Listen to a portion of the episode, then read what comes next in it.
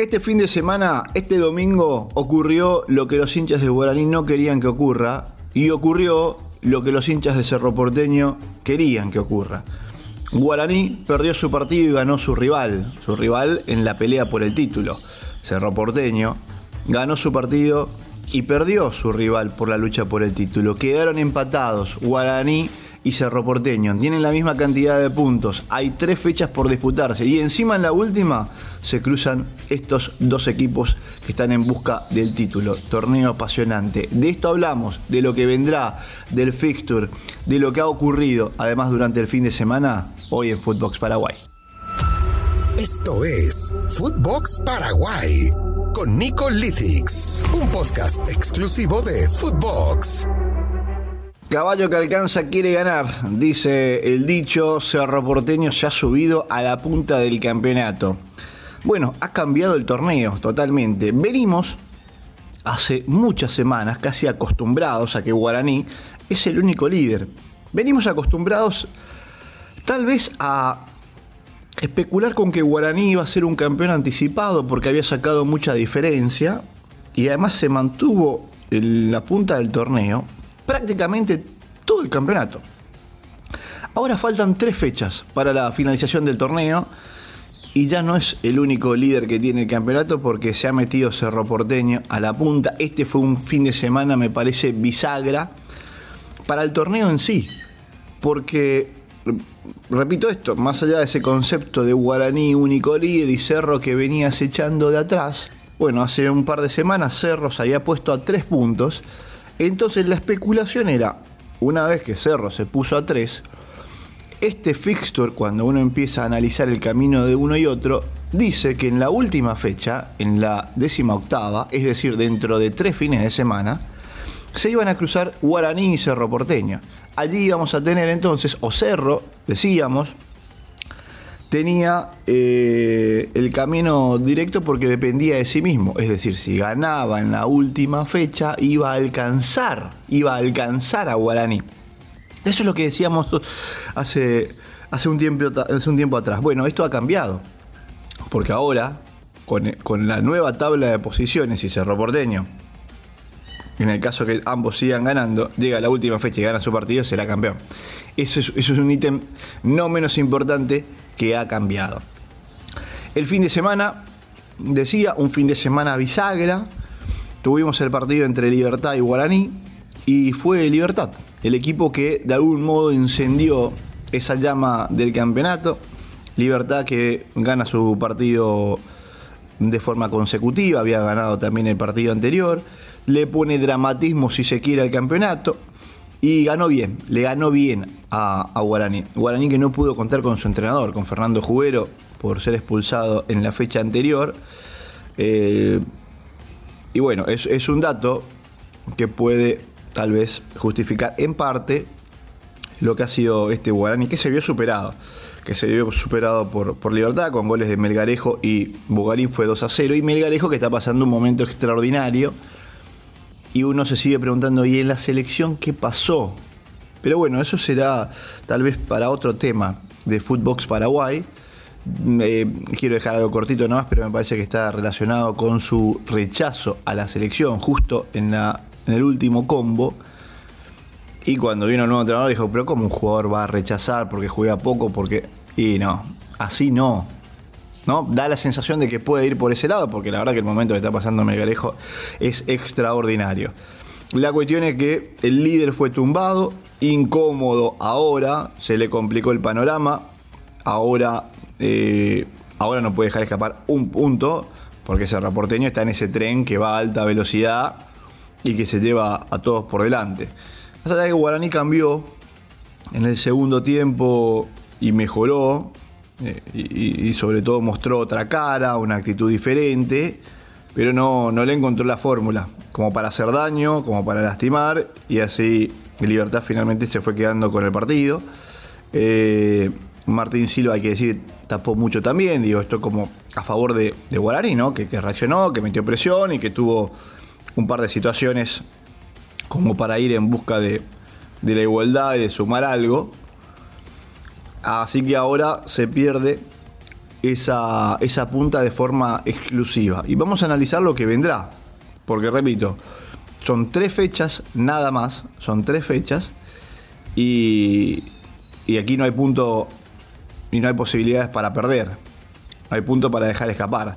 Guaraní va a jugar la próxima, la fecha 16, contra River. Guaraní jugando como local.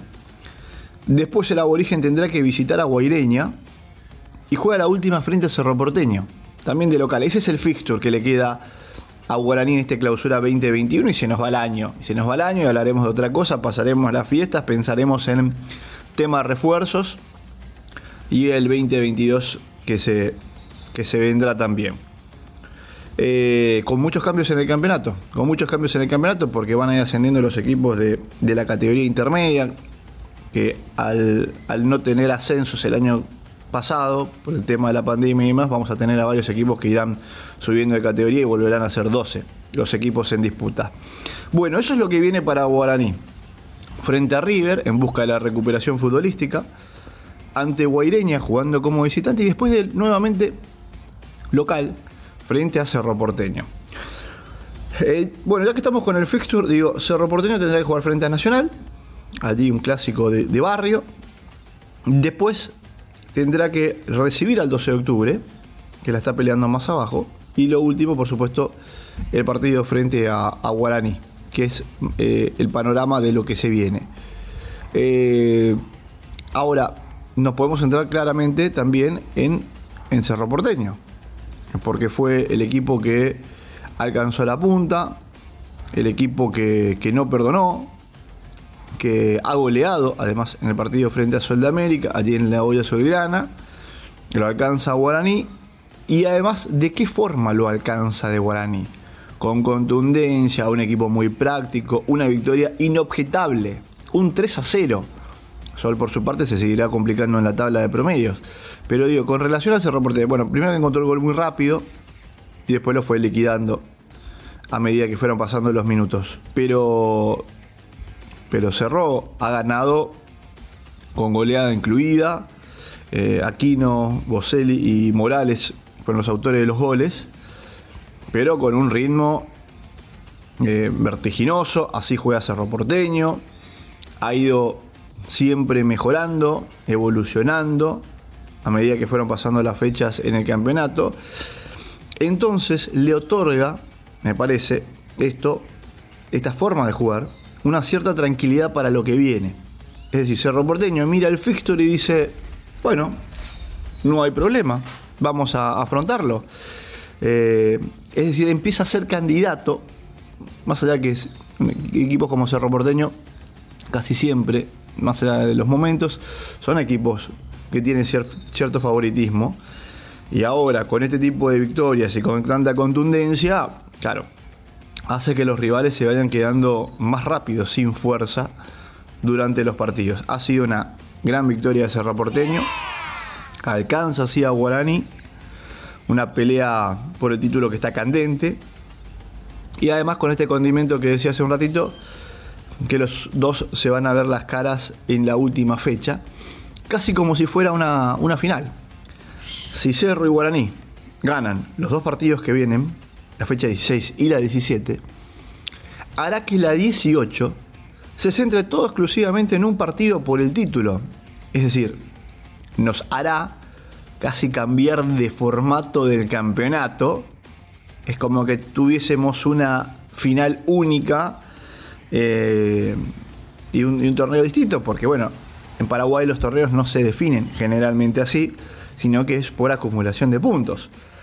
Ahora, al tratar de llegar los dos con la misma cantidad de puntos, o alguna diferencia mínima que también puede pasar, todo podría quedar para la última fecha, si es que no pasa una debacle futbolística de alguno de los dos que se caiga y que pierda los dos partidos de forma anticipada, los dos partidos siguientes, y el, y el, rival gane los dos. Bueno, pero da la sensación de que eso no va a ocurrir en este campeonato, porque más allá de la última derrota de Guaraní, Guaraní ha sido un equipo muy estable dentro del torneo. Es, sigue siendo uno de los mejores equipos del torneo. Y Cerro Porteño lo mismo. Por lo tanto, todo parece indicar, o, o lo más normal que ocurra dentro del fútbol, donde donde la normalidad no, no es una moneda corriente, donde el favoritismo no siempre ocurre, y eso es lo lindo del deporte, eh, pero la lógica nos llevaría a decir o a deducir de que Guaraní seguirá por el camino de la victoria, Cerro Porteño también, o irán muy parejos, y que llegarán a la última fecha con el cuchillo entre los dientes y allí que pase lo que tenga que pasar, como dice alguna canción, y tendremos una especie de finalísima dentro del torneo. Así que se pone, se pone linda la cosa. El Guaraní tiene 31 puntos, Cerro también con 31 y son los dos equipos que obviamente están en la lucha por el, por el título. Después hay que ir mucho más abajo. Encontrar a Sol de América con 22, Libertad con 20, Libertad que ha repuntado muchísimo dentro del, torneo también. Se empiezan a definir cosas, porque aquí hay, muchas cosas para ir definiendo, que están relacionadas justamente, obviamente, por el título, pero la tabla acumulativa dirá eh, cuál es el mejor campeón, la tabla acumulativa dirá cuáles son los cupos a la Comebol Libertadores y cuáles son los cupos a la Comebol Sudamericana.